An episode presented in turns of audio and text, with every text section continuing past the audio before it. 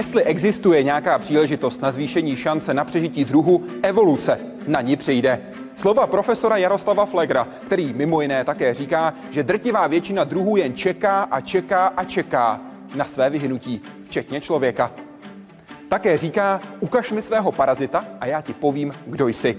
Už čtvrtstoletí se věnuje výzkumu toxoplasmozy gondii, parazita, kterého má třetina z nás a který poměrně výrazně ovlivňuje chování. Nejen o zamrzlé evoluci a parazitech, ale třeba také o mimozemském životě teď budeme mluvit. Přeji vám dobrý večer z liberecké Ikvelandie. Vítejte ve světě vědy a otázek současné společnosti. Začíná Hyde Park civilizace.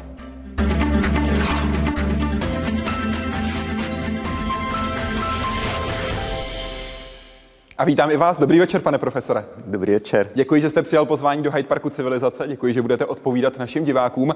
Jaká je vlastnost, která vás nejvíc charakterizuje? Mě. Vás osobně? Zvědavost. A myslím, že zvědavost, no a pak jako drzost si dávat i takové otázky, které třeba každý už považuje za dávno odpovězený. Nikdy vás to nepustilo, tyhle dvě vlastnosti? No zatím ne, zatím se to spíš horší. V jakém směru? Že jste zvídavější a drzejší? Víc, víc a víc. tak sám sebe představuje profesor, profesor Fleger. Tady jsou další informace, které se týkají i jeho výzkumu. Stojíme na ramenou gigantů, kteří tu byli před námi. Heslo vědeckého pokroku a lidského poznání vůbec. Platí i pro evoluční biology, kteří své současné bádání staví na základech položených Charlesem Darwinem, Johannem Mendlem, Richardem Dawkinsem a dalšími. A novými výzkumy potvrzují nebo vyvrací ty staré. Jedním z takových vědců je i Jaroslav Fleger. Ten po zveřejnění své svého času radikální teorie zamrzlé evoluce výraznou reakci odborné obce nezaznamenal. I proto se rozhodl, že její popularizaci pomůže po svém vlastními knihami. Ty laickou veřejnost zaujmou a odborníka neurazí. Jaroslav Fleger tak i díky nim může představit svou teorii širokému publiku. V ní nejprve popisuje už známý fakt, že evoluce neprobíhá postupně, ale skokově. Tradiční vysvětlení bylo, že eh, se selekční tlaky, tedy tlak toho prostředí, mění a že je nejvyšší právě v době, kdy druh vzniká a později ten druh se dostane do už stabilizovaného prostředí, kdy na něj není tolik tlačeno a proto se nemění. Pak Jaroslav Fleger dokládá, že podle něj je to opačně. Z jeho pohledu jsou selekční tlaky silné stále, ale mění se schopnost daného druhu na ně reagovat. Ten po prvotních proměnách a vývoji podle Flegra evolučně zamrzá a v tomto stavu zůstane až do svého vyhynutí. Není to tím, že by Darwinova teorie byla špatně, ale že na nějakou dobu je vždycky její efekt částečně omezený. Některá z těch podmínek tolik neplatí. Platit by naopak teorie zamrzlé evoluce měla univerzálně, tedy včetně druhu Homo sapiens. U člověka na rozdíl eh, od jiných druhů přejímá poměrně značnou roli eh, kulturní evoluce a ta vlastně může celé ty procesy mezi biologickou a kulturní evolucí docela zásadním způsobem zkomplikovat. Po teorii přichází na řadu konfrontace s realitou a potvrzení nebo vyvrácení, že její podmínky se v přírodě skutečně plní. Jaroslav Fleger mezi tím může dál motivovat a inspirovat své kolegy a studenty z přírodovědecké fakulty a dostávat z nich to nejlepší. Líbí se mi to, ta jeho zatvrzelost, vytrvalost v tom, jak dlouho už to dělá a jak jako neustále dokáže jakoby nalákat nové lidi, klást si tam jako nové otázky, hledat nové souvislosti. Nápady uh, srší každodenně a uh, z těch několika uh, šílených se pak vyberou i ty, které jsou briskní a maj, má smysl dál je hledat a dál zkoumat. A to je vlastně to, co potřebujeme, protože to nejhorší by bylo pro vědu ustrnout a vlastně dělat jenom eh, mechanicky, rutině eh, práce, eh, které vlastně už k ničemu až zas tak nejsou. Jaroslav Zoula, Česká televize. Vaši teorii znám jen povrchně. Prosím, mohl byste vysvětlit, jak to myslíte, na nějakém konkrétním příkladu živočicha. A i když teorie zní velmi přesvědčivě, máte nějaká vodítka v úvozovkách, že je to správně, zase ideálně z praxe? No, z praxe. Eh, konkrétní příklady určitě se najdou. Eh, konkrétní příklady, jejich plný eh, paleontologický, paleontologický materiál, to je jeden příklad za příkladem. Prostě my vidíme skameněliny a vidíme, že pět milionů let se ten druh vůbec nemění a pak najednou se úplně změní a vypadá úplně jinak. Jo? A zase prostě 5 milion ten změněný druh se nemění. Nebo jestli chceme konkrétní příklad ze současnosti, nebo prostě ne z něco, co tady bylo dříve, eh, člověk eh, taky eh, jak je možný, že zhruba ve stejnou dobu se objevilo tolik různých forem? Jo? Každý vypadal jinak, potom postupně jedna po druhý vymírali. Jo? A dneska tady prostě přežil homo sapiens sapiens, ale bylo nás tady mnohem víc. A jaká je odpověď na tu vaši otázku? No, protože tu a tam se stane, že většina druhů, 99% druhů v určitý okamžik je zamrzlých. Evolučně zamrzlých, nemůžou se měnit, i když se na ně tlačí. Fungu, fungují trochu jako pryš, guma. Když se zatlačí, oni se začnou měnit a když se přestane, tak se vrátí do toho původního. Ale tu a tam nějaký ten druh rozmrzne. Stane se evolučně plastický a začne reagovat na selekci v podstatě jako plastelína tak, jak si to představoval Darwin, nebo jak si to představuje Dawkins. E, prostě, když, se, když je selekční tlak, tak se vytvaruje ten organismus tak, aby vyhovoval tomu prostředí. A pak no, v tom tvaru už zůstane. Pak zase po nějaký době, tohle trvá tak 1 až 2% doby existence toho druhu, a pak už zůstane. No a když je plastický a ty tlaky jsou různorodý, tak nám může vzniknout celý spektrum druhů, každý vypadá jinak, každý je přizpůsobený na něco jiného, ale postup velmi rychle zase zamrznou, takže potom, když se změní podmínky, tak chudinky vymřou. Vy jste ve své knize Evoluční tání napsal, cituji, celkové zastoupení druhů nacházejících se ve stádiu evoluční plasticity bude téměř jistě v kterémkoliv okamžiku mnohem menší než 1%. Hmm. Není to plítvání? no, plítvání. Eh, ono ve skutečnosti eh, my jsme teď modelovali tadyhle tu situaci a ono se ukazuje, že je to geniální vynález zase evoluční, tahle ta elasticita těch druhů.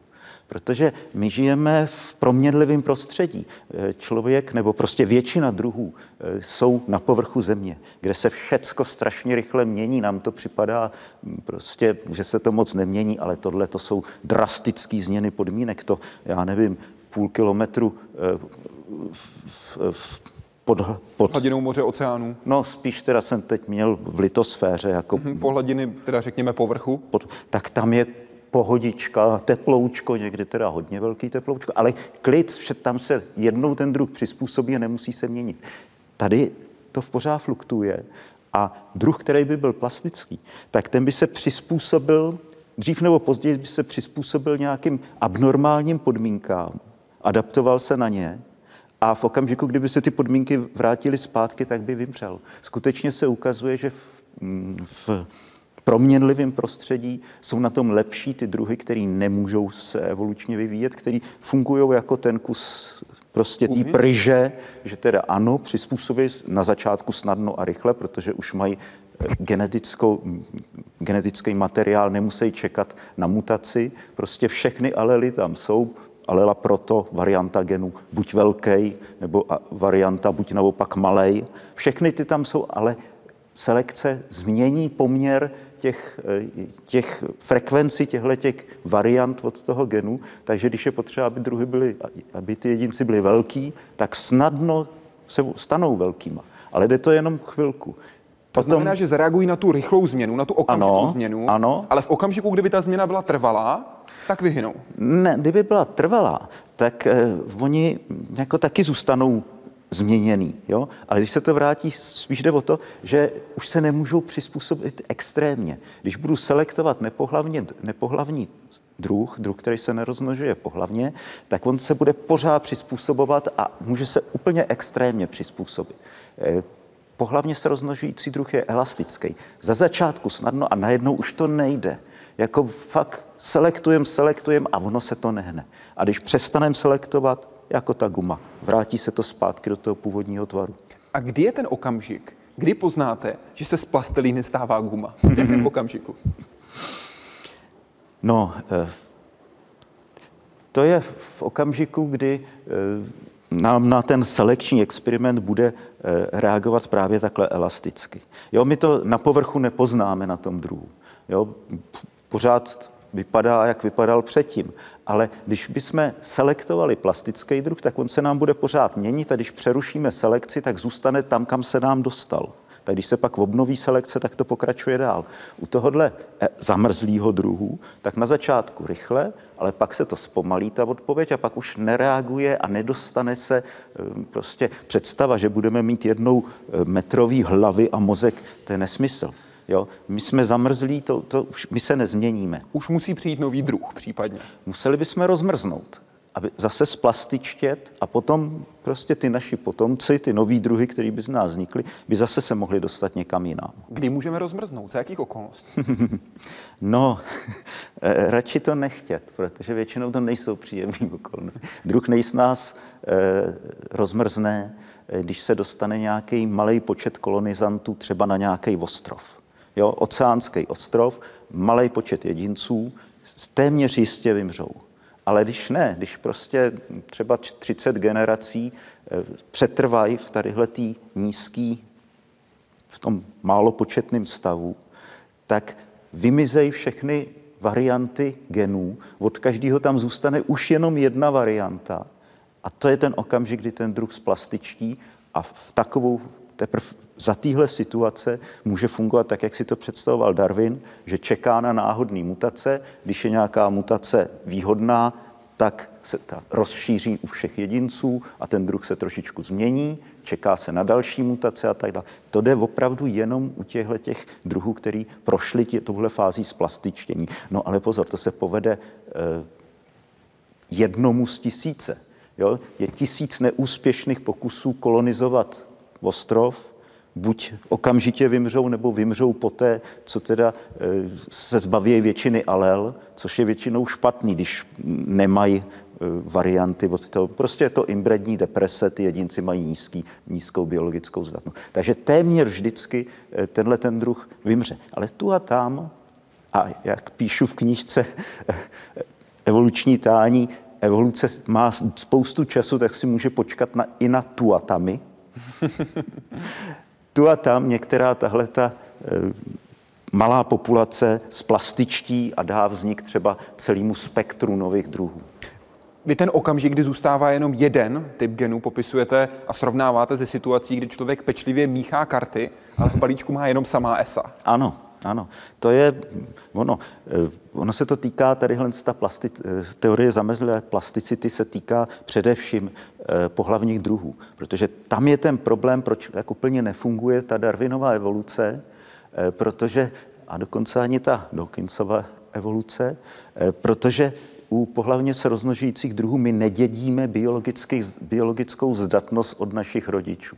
Prostě dvou velmi zdatným rodičům se může narodit chcípáček a zrovna tak chcípáčkům se může narodit prostě jedinec s obrovskou biologickou zdatností, protože vždycky záleží, jak se nakombinují ty geny. Nejenom o gen, ale i o společnost toho genu. Tak, tak. Vy v knize Zamrzlá evoluce píšete o pohlavním rozmnožování, cituji, vznik pohlavního rozmnožování jednou z největších evolučních záhad. Hmm.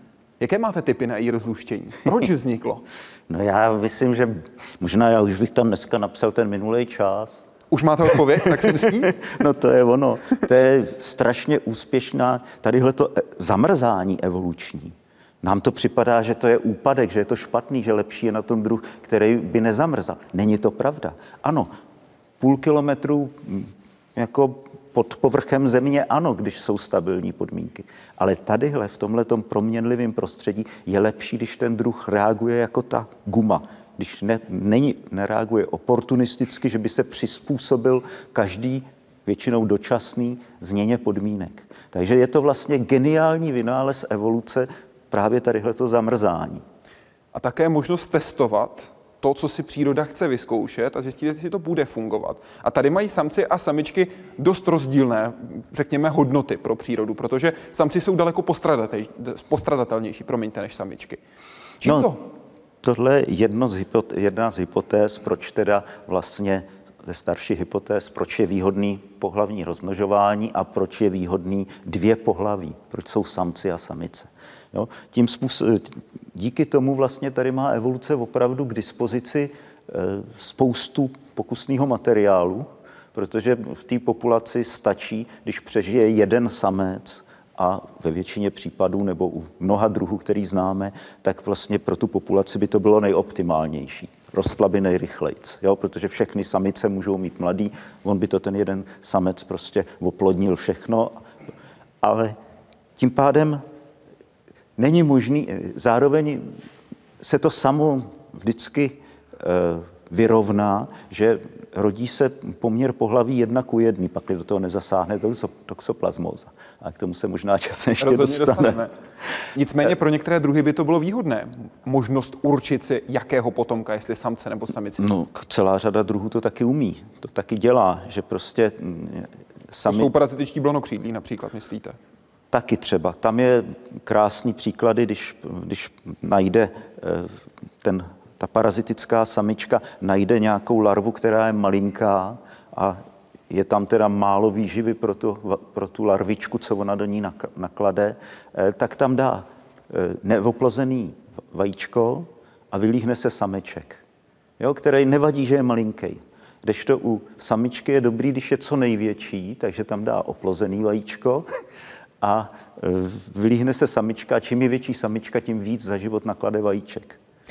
Pane profesore, futurolog se ptá, jak je to s evolucí mozku? Budeme čím dál chytřejší? Budeme schopni využívat větší části mozkové kapacity? Budeme mít například větší hlavy nebo je mozek evolučně zamrzlý stejně jako samotná evoluce? Větší hlavy mít nebudeme o tolik, byste řekl, ale co ta náplň? Mozek?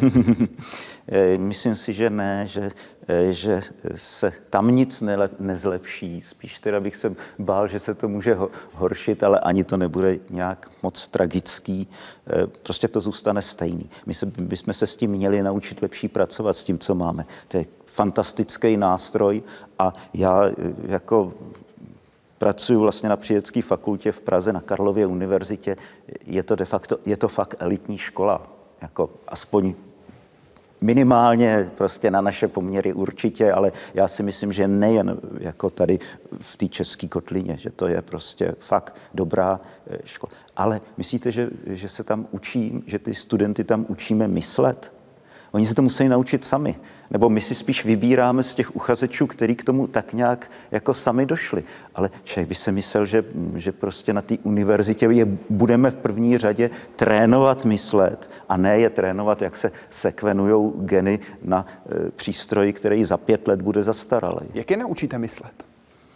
No to je právě těžký. To je možná důvod, proč se to nedělá, ale, ale jako jde to. Existuje spousta triků, které opravdu se dají, pře, se dají předat. Jsou... Vytáhněte triky z rukávu. no. Triky z rukávu. To se opravdu... to Je to se... i rada pro ostatní, nejenom od vás fakulty. Jak učit myslet? Já vám, já vám poradím. Najděte si na eh, na YouTube moje přednášku z praktické metodologie vědy. Já všechny své přednášky dávám na YouTube, takže když někoho zaj, bude zajímat podrobná evoluční biologie nebo něco takového, Všecko to tam najde. Ale hlavně se, ať se podívá, kdo se chce naučit myslet, tak kdo chce se naučit dělat vědu, na tady ten můj kurz z praktické metodologie vědy. Některý... Eh, tam jsou ty, tam jsou tam ty jsou triky, tam jsou ty triky, to není to, by, za hodinu bychom to nezvládli. Vy jste na svém blogu na lidovkách.cz napsal, cituji, na poli vědy i v běžném životě jsem postupně učinil řadu objevů. Vzhledem ke své mizerné paměti mnohé z nich i opakovaně. To se děje i na přednáškách? Určitě, akorát já to většinou nezaznamenám. Tu, tu a tam mě nějaký kolega prostě upozorní, jako že jsem se přihlásil do diskuze s výborným nápadem, akorát, že teda ten nápad už jsem měl i před deseti lety. Jako jo. Je tohle součást evoluce člověka?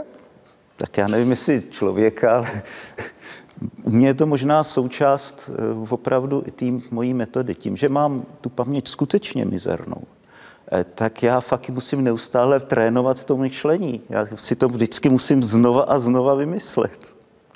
Když se podíváme na vývoj samotného člověka jakožto druhu, tak je potvrzeno, že například člověk, který často a opakovaně zažívá úspěchy, tak hmm. se mění i fyziologicky. Hmm. Zvyšuje se hladina testosteronu, ten člověk je větší, působí i sebevědoměji hmm. a podobně. Hmm. Jsou další prvky, které se dají takto jednoznačně identifikovat, které ukazují na to, jak nás naše chování mění i fyzicky? Určitě jo. E, jako podívejte se na naše politiky. Nemusí to být naši politici. Jo, ale na politici, na politiky, na lidi, kteří se dostali k nějaký moci. E, fešák, sympatický, prostě mladý chlap, to za chvilku takhle se mu tady začnou dělat takový podivný faldy na tom krku. Tadyhle tak nějak zvláštně stlousne. No ono je to úplně to samé, co mají orangutáni, akorát ve trošičku menším. Tam ty samci, dokud teda nejsou alfa samci, tak vypadají v podstatě jako samice. Jsou větší, ale v ksichtu, ve obličeji vypadají jako samice. A jinak víte, jak vypadá prostě ten dominantní orangután, ten má místo e, v obličeji takový šedivý talíř. Něco podobného se děje i u Homo sapiens, akorát, že to nebylo moc popsaný, oni by asi se jim to nelíbilo těm, těm jako politikům a tím mocným, kdyby jsme prostě si z nich dělali srandu takhle. Mm, a zrovna na tohle moc hrdí nejsou, ale určitě to funguje. Prostě stačí e, rok ve vrcholné politice a...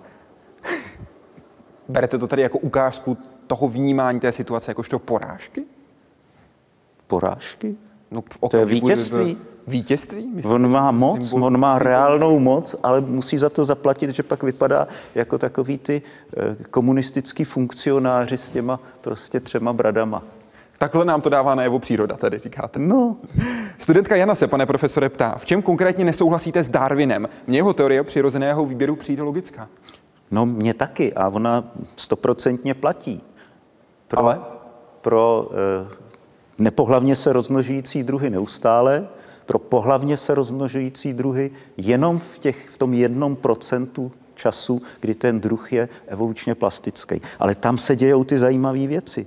To je přece úplně jedno, jestli to eh, podle té Darwinovy teorie funguje celou dobu těch pět milionů eh, let, kdy ten druh existuje, a nebo jestli to teda trvá těch 10 až 20 tisíc let, dokud je plastický.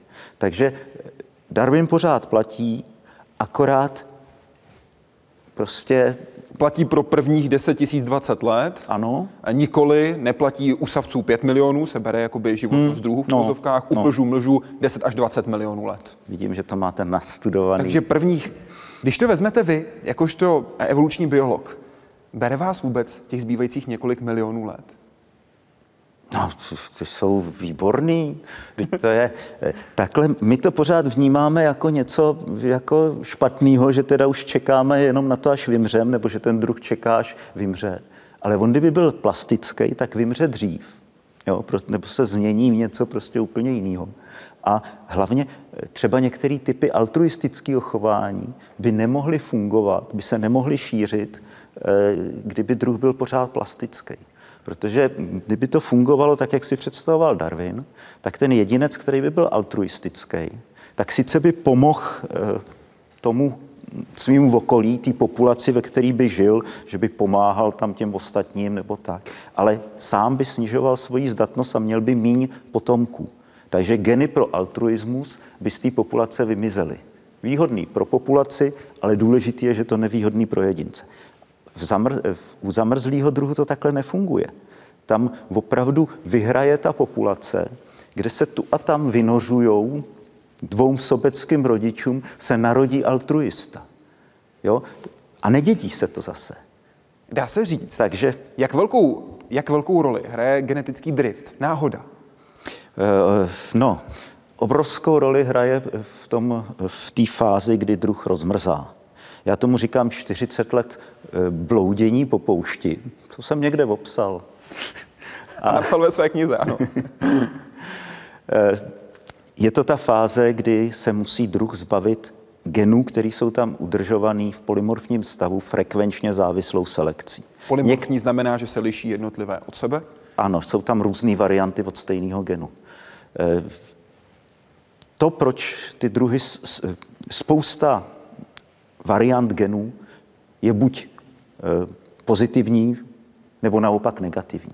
Ale existují takové varianty genů, které jsou pozitivní v okamžiku, kdy jsou vzácný. A čím jsou jejich nositelé hojnější, tím, tím jsou míň a míň eh, vhodný. A eh, když převládnou nositelé tadyhle toho, tyhle alely, tak jsou znevýhodněný zase proti nějaký vzácný alele. A tyhle ty Tohle to jsou právě ty geny, které dělají, že jsme elastický, že ta populace e, zamrzlého druhu reaguje elasticky. A v, tý, v tom okamžiku, kdy má druh splastičtět, tak se těhle alel musí zbavit. Na to musí být malá ta populace, aby tam fungoval drift.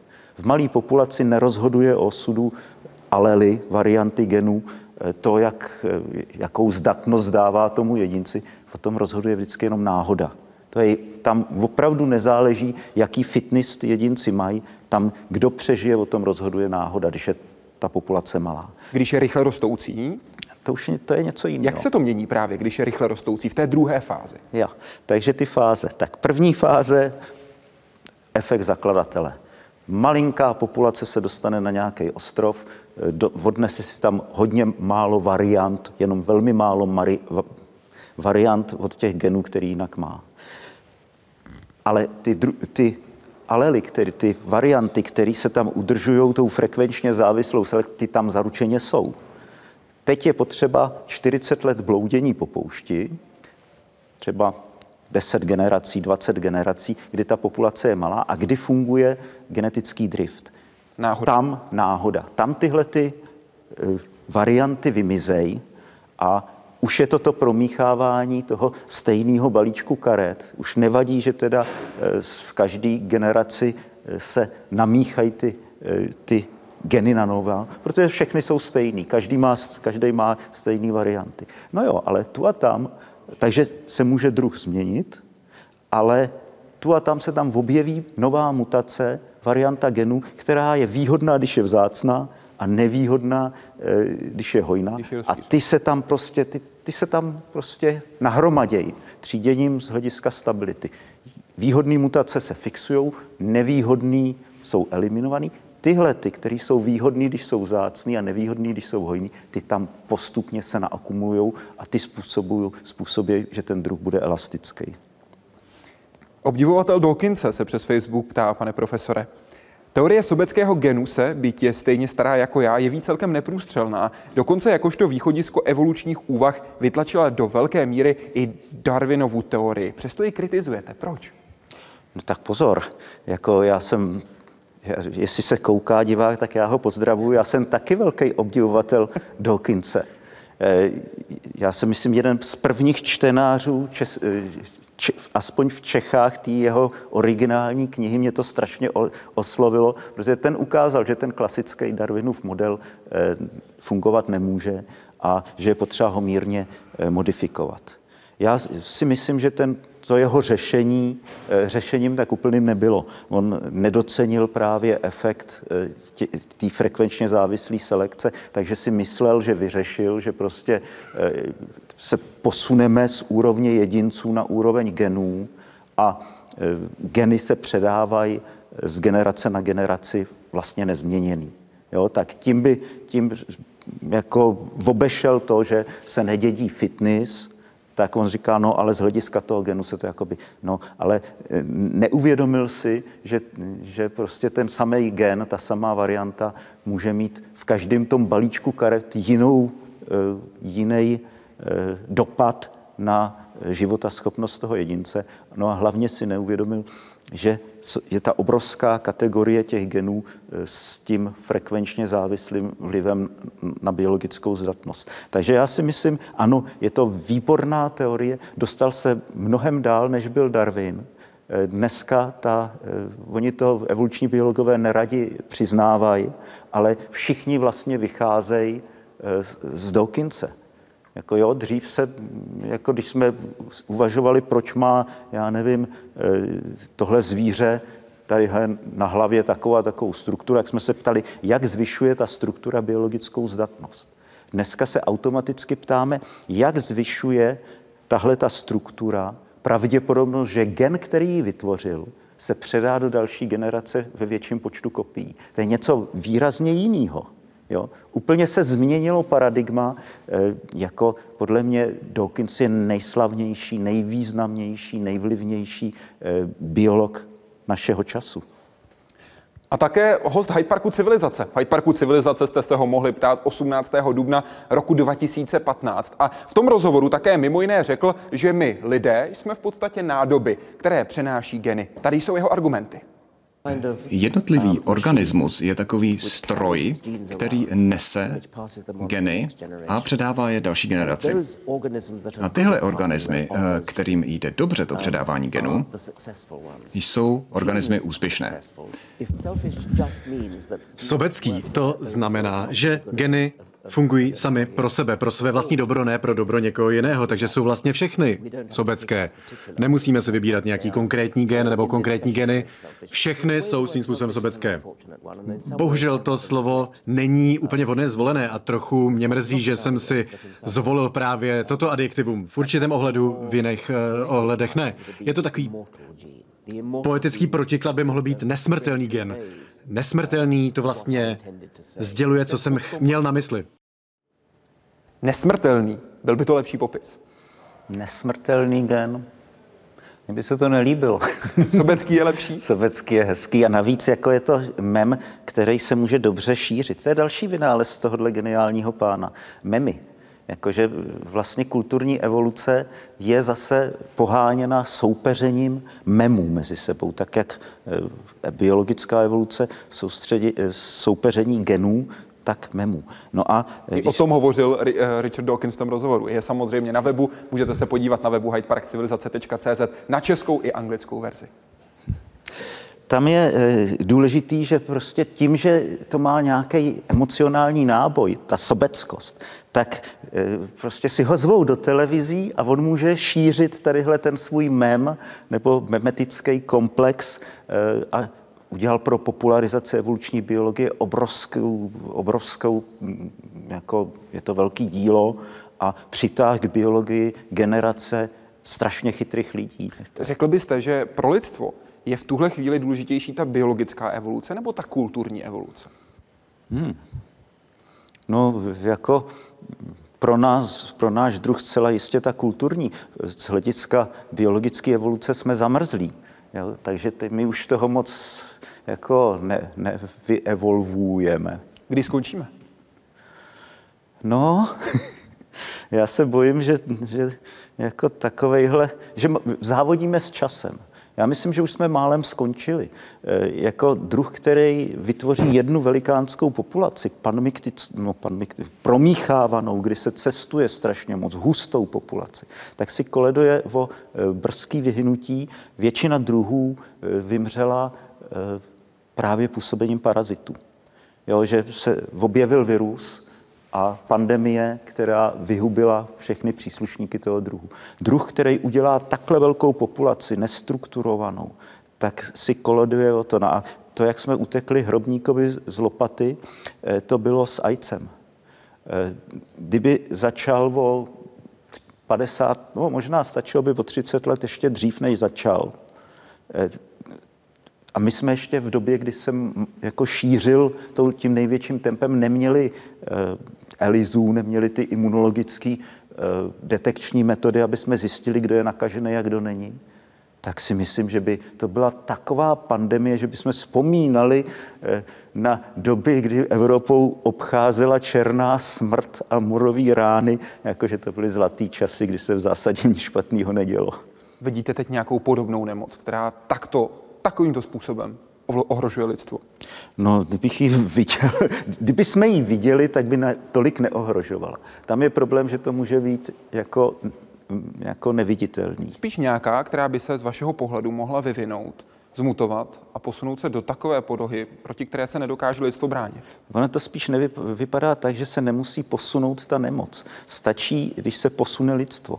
Stačí prostě, když se zvýší početnost lidské populace a e, nemoc, která dřív nemohla se šířit, protože byla příliš e, jako smrtelná ebola, že jo? Tak když se někdo nakazil, tak do další vesnice nedošel, dokud prostě nebyli, dneska ho naložej do letadla a najednou prostě on vystoupí druhý den tamhle v centru Londýna a nemoc, která jako jistě nepříjemná, tu a tam vybila nějakou africkou jako vesnici, ale nebyla ohrožením lidstva. Dneska se něco takového může stát ohrožení lidstva, ohrožením lidstva, aniž by se ta nemoc sama o sobě změnila. Změníme se my. Jako jo, vytvoříme hustý populace a budeme víc cestovat. Stačí. Kdy se to stane, kde je ta hranice, se těžko dá odhadovat. Závodíme s časem. Jako, a prohrajeme. Já si myslím, že ne. Já si myslím, že naštěstí ta věda se posunuje tak rychle, že že když něco takového přijde, tak budeme schopni jako zareagovat tak, jakou jsme zareagovali s tím ajcem. Nejenom o evoluci se zajímá profesor Fleger. Podrobně už 25 let se zajímá o toxoplasmozu. Domácí mazlíčci, kteří mají pro člověka jedno nepříjemné překvapení. Nemusí úplně prospívat jeho zdraví, jak ukázal a ukazuje stále probíhající výzkum Jaroslava Flegra je to kvůli toxoplasmoze. Začal na sebe pozorovat nějaké jako podezřelé změny v chování, který si předtím nebyl vědom, tak si jako řekl, jestli by to mohlo mít nějaký vliv jako obecněji a do toho se začíná počítat ten jeho jako začátek toho výzkumu. Kočkovité šelmy jsou totiž cílovou stanicí pro parazita jménem Toxoplasma gondy. A ten podle výzkumu dokáže na své hostitele působit tak, aby se do těla koček dostal. U myší tak třeba ovlivňuje rychlost reakcí nebo strach z koček.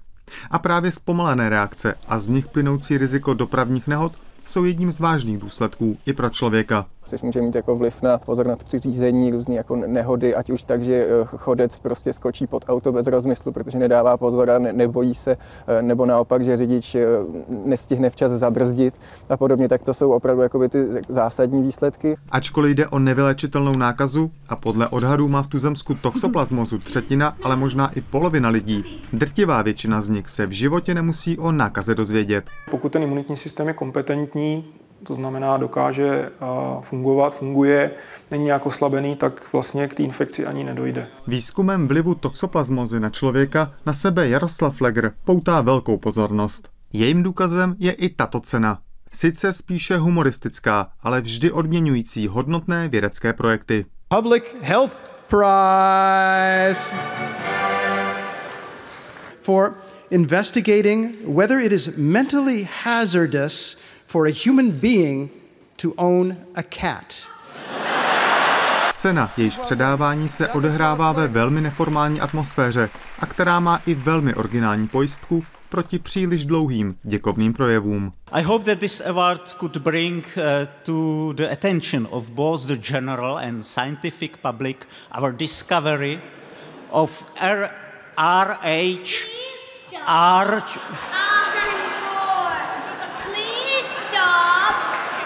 Therefore. Teď se podle Jaroslava Flegra ukazuje i souvislost mezi výskytem toxoplasmozy v populaci a její celkovou nemocností. Aktuálně pak zkoumá i vliv tohoto parazita na lidské sexuální chování. Jaroslav Zoula, Česká televize. Pane profesore, máte doma kočku? No mám dokonce tři kočky. No, dlouho? Dvě kočky jako coura. No, No, kratší dobu, než mám toxoplasmózu. Takže to nebyla ta příčina? Ne, ne. Já mám asi 15, před 15 lety nebo 16 přišla první.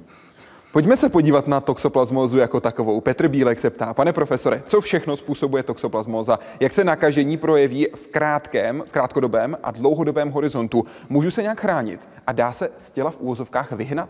Hmm. No, tak to je na tři Začněme hodiny. Změnami chování. Změny chování.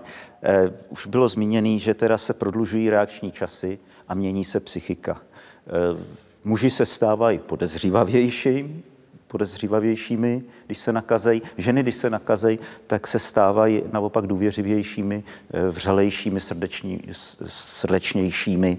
Eh, ono se zdá, že byla to taková legrace, tohleto, že vždycky to bylo proti sobě. Ze začátku jsme se tomu divili, pak už jsme se tomu smáli, zase prostě něco, co opačně toxoplasma ovlivňuje muže a opačně ženy. Eh, ve skutečnosti to k smíchu není. Ona v obou případech dělá dlouhodobý chronický stres A muži reagují na chronický stres tím, že se prostě stáhnou do sebe, prostě jako ta kočka, jako ten kocou někam zalezou když je jim špatně. Žena naopak hledá pomoc a poskytuje pomoc, takže je srdečnější, důvěřivější a tak dále. Jo? Takže není to zase taková legrace, jak se to může na první pohled jevit. Oni dokonce ty reakční doby, podle vašeho hmm. výzkumu, jsou až dva a půlkrát hmm. pomalejší, než u člověka, který toxoplasmozu nemá. No a těsně po té, co, co se člověk nakazí, tak třeba ty dopravní nehody, eh, tak tam je, eh, tu, ta zvyšovalo asi šestkrát, tuším, pětkrát nebo šestkrát pravděpodobnost, že se ty vojenští řidiči, na kterých jsme to dělali, eh, během těch toho roku nebo roku a půl, co dělali řidiče, že se nabourají. Šestkrát. No to je prostě obrovský efekt. Jak rychle je možné zjistit, že člověk je nakažený? No ono hodně záleží na tom, jestli eh, eh, takhle, klasickými metodami se to dá poznat eh, do, pár, do týdne, do deseti dnů, když se vytvoří protilátky. Jo. Ale e, jestli myslíte, jak rychle se to na něm projeví psychicky, jako, jak se bavíme se... o tom, že během jednoho roku šestinásobně větší hmm. pravděpodobnost. Já jsem to trošičku z, jako zjednodušil. No ve skutečnosti tohle platí pro lidi, co jsou RH negativní, co mají RH negativní krevní skupinu. Tam ten efekt toxoplasmózy je strašně rychlej a hrozně silný. Eh, normálně za normální situace v našich testech ty RH negativní muži, když ne, nebyli nakažený, tak měli mnohem lepší reakční časy než RH pozitivní. Ale v okamžiku, když, jsme, když se nakazejí, tak ty RH negativní se výrazně zhoršejí a oni si toho nevšimnou a mají ty havárky, zatímco ty RH pozitivní se začnou zhoršovat pomalu. A co je ten okamžik, kdybych si třeba já měl říct, možná mám toxoplasmózu, měl bych se nechat vyšetřit. Je, to bych radši ani neříkal, nebo se budou diváci prostě jako bát a budou mi zítra, budu mít plnou schránku e-mailu, abych je vyšetřil. Ne, to mi nedělám. Dělají to lékaři, eh, zejména u žen, eh, jako si myslím, že tu žen, když žena řekne, že prostě se by ráda otěhotněla, ale že se bojí a že mají kočku, tak já myslím, že rozumný doktor ji nechá vyšetřit. Eh, takže... Jak je to právě u žen, pokud jde o potomky? Hmm. Protože se rodí víc chlapců hmm. za určitých okolností. Ano, za určitých okolností, to je taky důležitý. Zase je tam asi, eh, my jsme v našich pokusech zjistili, že ženám, které byly eh, toxoplasma pozitivní, tak se rodilo výraz, statisticky výrazně víc chlapečků. A zase ty, kteří byli čerstvě nakažený, tak, ten, tak to bylo skoro třikrát tolik jako asi na 266 eh, chlapečků jenom stovka holčiček. Ale to je na začátku. Po nějaký době se to vyrovná a pak naopak se těm nakaženým eh, rodějí spíš holčičky. Takže, Když mají toxoplasmózu déle. Ano, ano.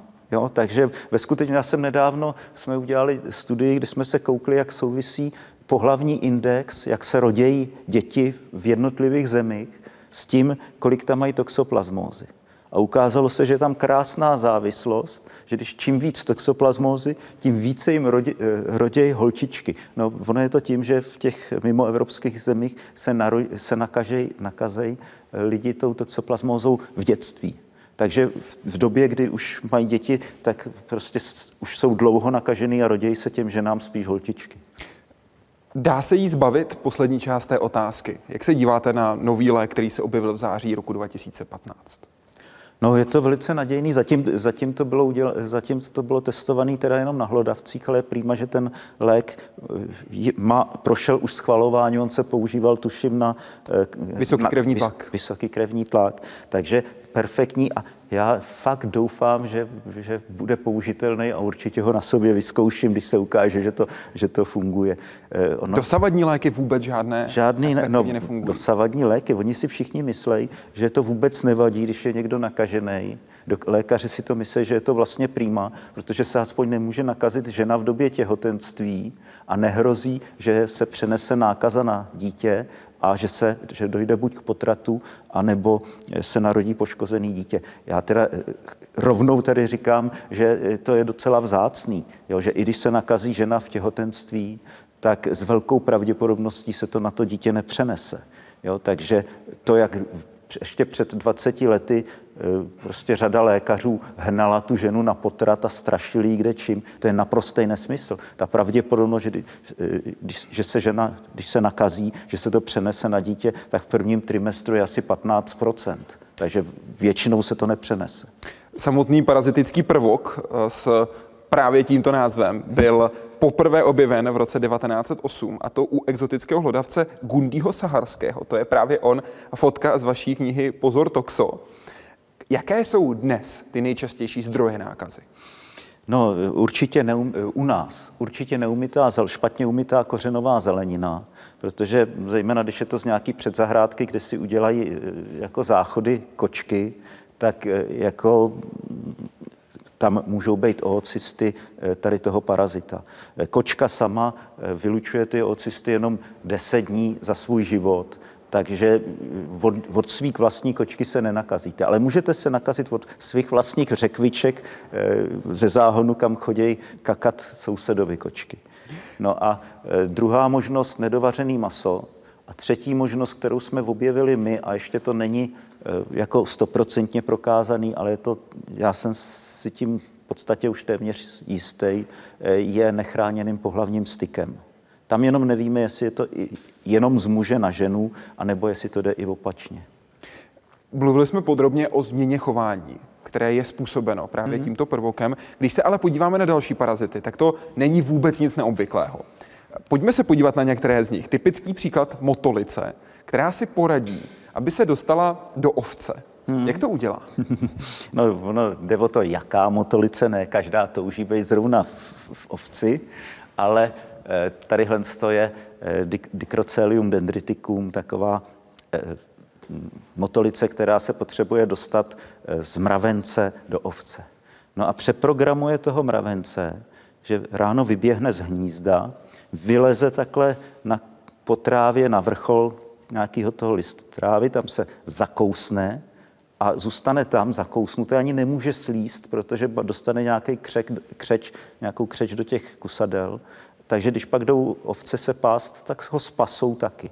No a když se to nepovede ten den, tak přes poledne zase ten mravenec sešplhá do hnízda, aby nevyschnul.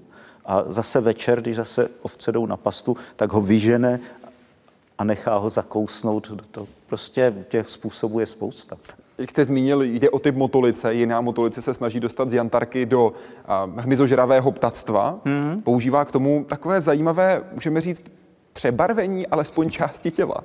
No, e, ta zase vytvoří takový takový velký makroskopický orgán, který zasune do tykadla toho plže. Jantarka to je takový ten malý šneček, co najdete u potoka na kopřivách.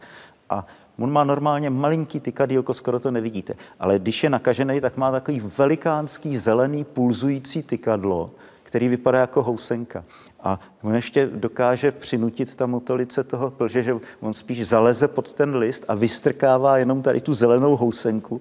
Takže ten pták hmyzožravej prostě vidí, mňam, to si dám, uděbne a nakazí se tadyhle tím parazitem.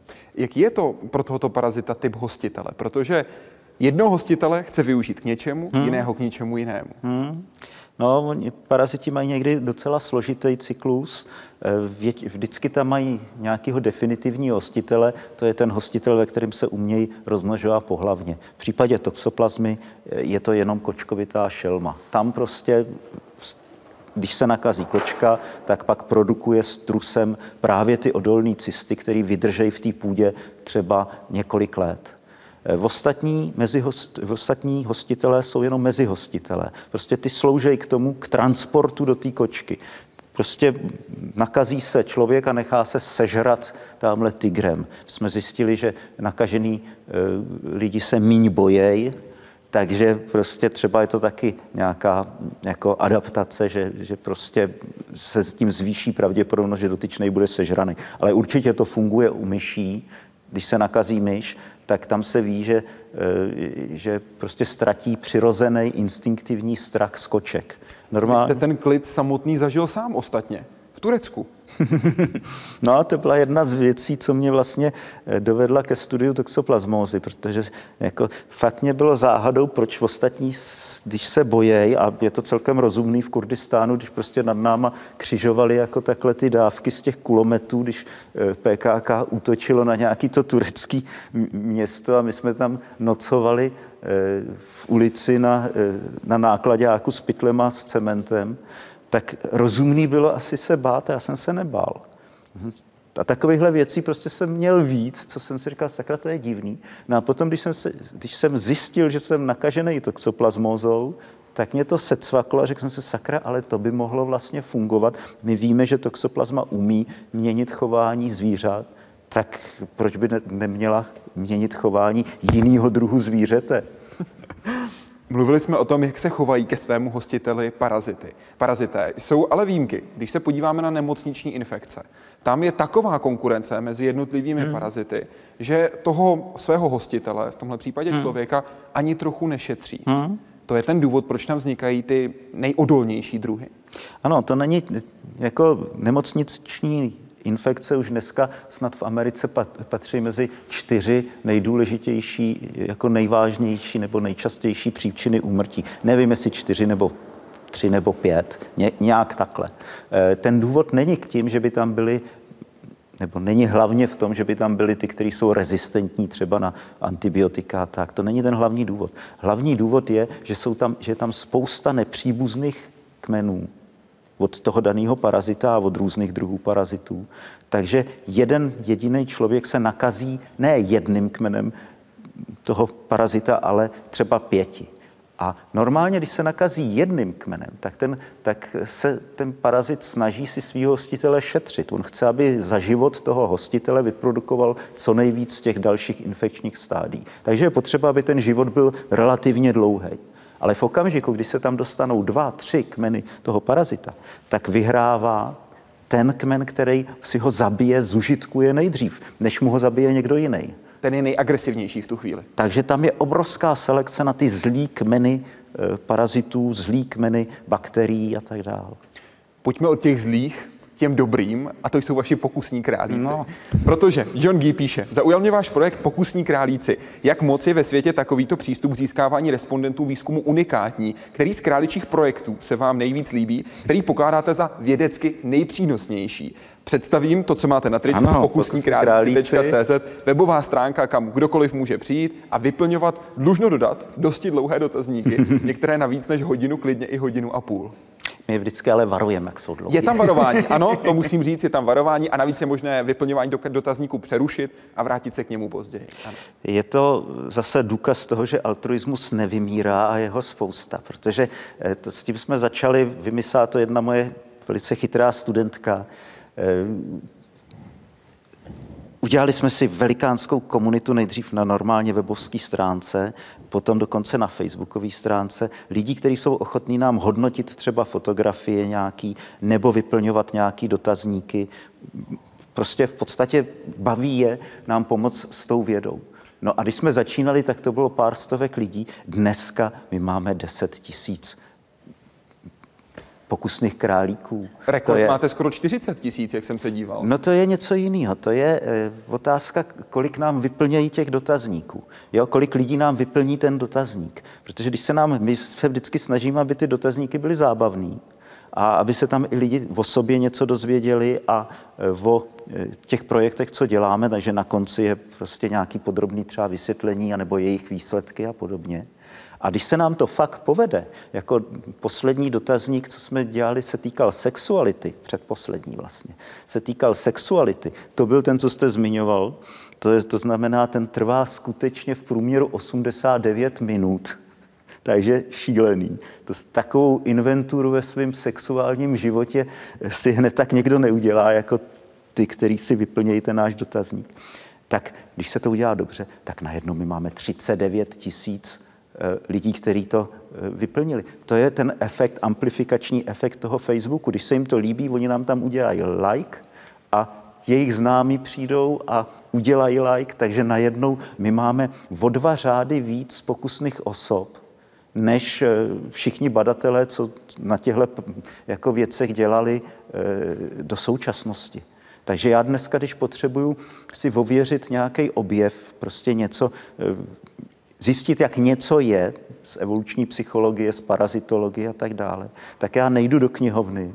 Já s, kolegej, s kolegama napíšu nějaký pěkný dotazníček a do měsíce mám mnohem spolehlivější odpověď, než tu, kterou bych získal jako v té knihovně, protože mi to stokrát víc lidí vyplní. To je úplně fantastický. I takový je život. Pojďme se podívat na jiný typ života. Pavel Hanuš se totiž ptá, jestli věříte v mimozemský život. Jak podle vás vypadá a jestli je podobný tomu našemu? Hmm. Já si myslím, že moc podobný není. Jako jo, je, myslím si, že život je univerzální fenomén. Eh, jsem celkem přesvědčený, že na většině planet takových rozumných, najdeme nějakou formu života, jenom není jistý, jestli třeba nebude eh, jenom prostě bakteriální, že to budou něco jako eh, naši prokaryota. Takže ne moc zajímavý. Jestli se tam setkáme s, jako s pohlavním rozmnožováním a s mnohobuněčnými organismy a s rozumnými bytostmi. Na to už bych si tolik nesadil. Já bych si myslel, že jo, ale možná, že je to jenom můj optimismus. A je klidně možný, že se setkáme i s úplně jinými formy, formami života. Já si myslím, e, to, co je důležité pro vznik života, je, aby se tam něco replikovalo, aby se tam něco reprodukovalo. A to nemusí být nějaký bílkoviny, nukleové kyseliny. To stačí nějaký třeba aperiodický kmity e, nějakého elektromagnetického vlnění. Takže vůbec bych se nedivil, kdyby byly nějaké formy života třeba i v hvězdách. Jaký je váš vztah k Bohu, pane profesore? Ptá se křesťan. Jeho zklamu, velmi vlažný.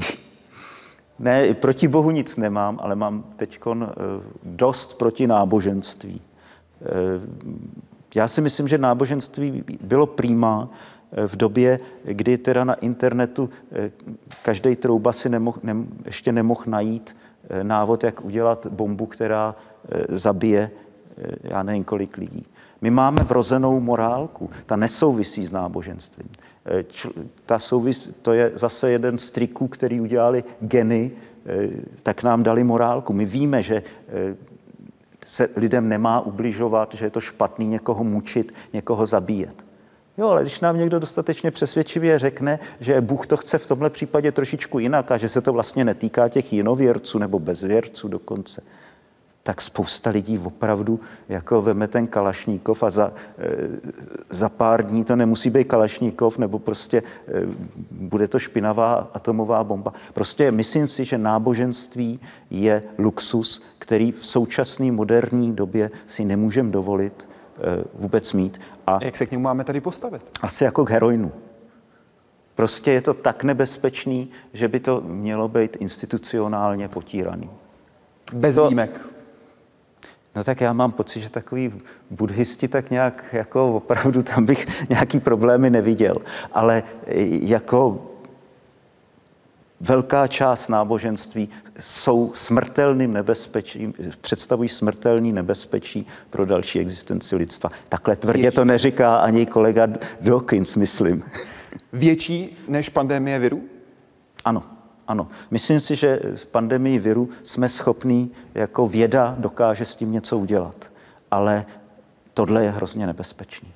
Žijeme v hrozně nebezpečné době teď, když už tyhle prostředky, když si tu za pár let si tu atomovou bombu nebo ten modifikovaný virus eboli udělá kdokoliv eh, v garáži na dvorku.